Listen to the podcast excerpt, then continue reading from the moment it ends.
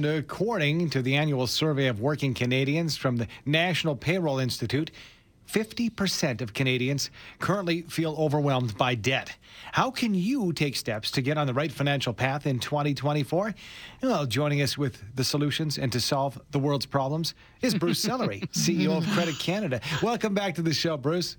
I love that I am the one with the solutions to solve all the world problems. We're going to have this all wrapped up by 7:18 a.m. And, and, but if not, you're the scapegoat, so we can hand out your uh, oh, website. I, I um, can carry the burden of that, no well, problem. Have you seen the size of his shoulders? You know, he, no, no, he does. yes. he is buff. I don't know why the, the number 85 came to mind. Not your age, uh, but you mentioned that you were doing sit-ups before lunch, and I think you said you're up to 85 sit-ups a day or something like that. I am. That's, I am. And I don't like it, by the way, just in case you have any illusion that this is like something that gives me joy. Mm-hmm. It does not. It's but not I need to do bonbons. the sit ups to support the shoulders that I'm working on to carry the weight of the world. You, you know what guy. doesn't give people joy for the most part? Debt. Debt. No. Well, and, and, this is where I want to go, Bruce, because you said in 2020, not you, um, as an individual in 2023, this is going to be my year, 2024. And now you look at the calendar and it's February 1st. Yeah. Whereas wishes and dreams and intentions are great, they might not get you where you want to go. What can we do to get on track, Bruce? Because we're a month in. Okay, so we've talked a lot about cutting, cutting, cutting, and managed credit cards and all that stuff. Today, I want to focus on another lever. So, the first lever, sure, lower expenses. Got it.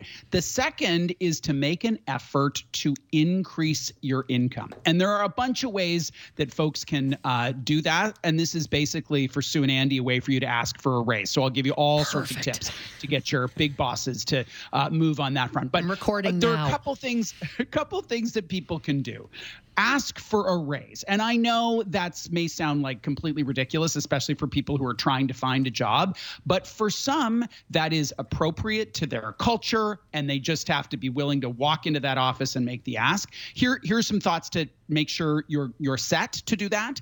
Be amazing at your job people often forget this one. Like I can go ask for a raise when I'm a meh performer. No, be great, be invaluable. Second is think about how compensation is managed in your work culture. This doesn't work in many union environments or places with a very specific process in terms of when that happens and how it happens. Choose the right time to ask. So, good times include you've had a nice big achievement, you got a good performance review, the company's in a good place financially, and arrive with some research. So, what are the salary trends? You can go on Glassdoor. There's many different places where you can um, benchmark your salary and compare a, or prepare a compelling case, and then anticipate and answer potential questions to enhance your chances of success. So, I think this is one lever that people should look at pulling. So, I mean, there's a great connection then, right, between financial well-being and, and career success, and no matter what 100%. that career might be or what that financial number is, those two things do go hand in hand.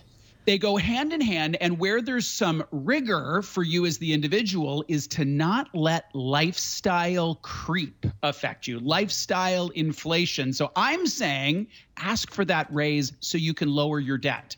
I'm not saying ask for that raise so you can take a bigger vacation. Though, if you have zero debt, sure, you can focus the uh, increase to that. Always, I believe when you get a raise, a portion should go to some things that you want. Hooray, you earned it by the ATV.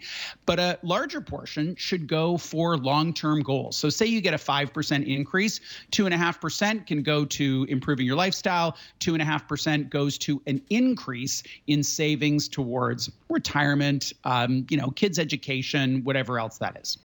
But it's interesting because uh, I would think, in, from your experience, Bruce, you can let us know with the clients. And I know CEO of Credit Canada, has that been two years for you? A couple of years? Three. Three. Oh, Time waits for no one, Bruce. That's what I'm. That's why you got to do your sit-ups. Um, but I know you've always been in this world, and I'm wondering if you have seen the demographic of people reaching out for the services of, of Credit Canada, for example, in, in companies like yours, changing because you might have a whole sect of people who've never had these sorts of money issues. Yeah.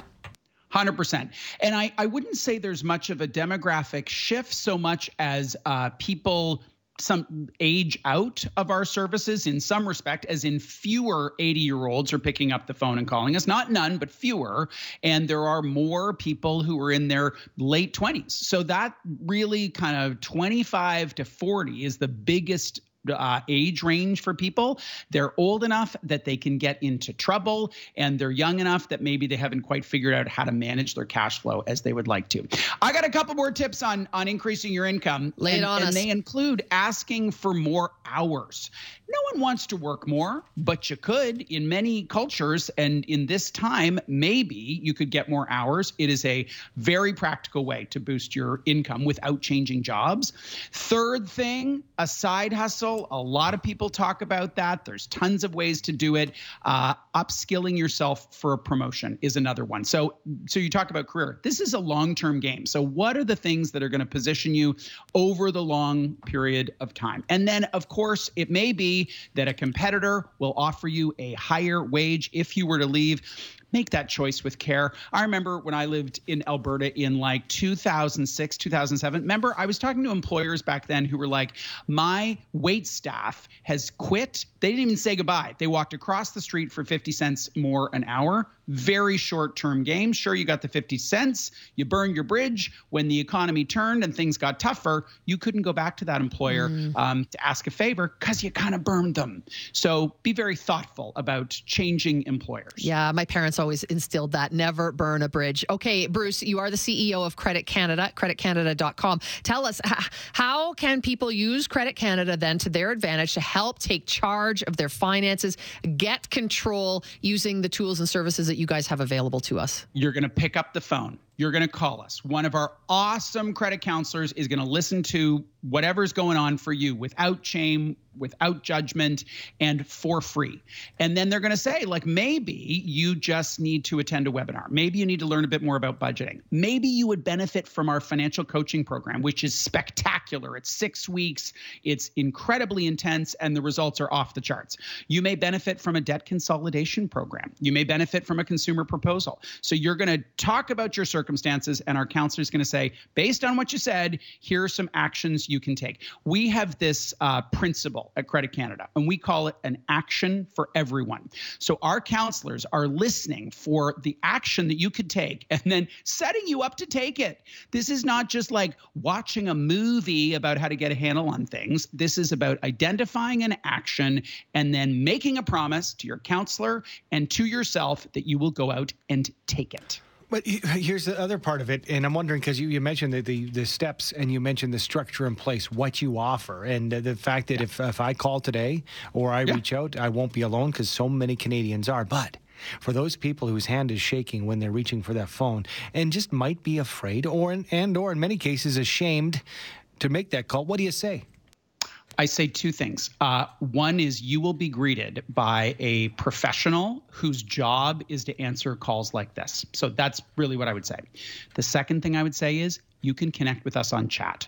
So if it's too much to be like, "Ah, I just can't talk to someone, go on chat. And we're not staffed 24 hours a day, but you can do an entire credit counseling appointment on chat. You never have to speak to another human in person if you don't want to.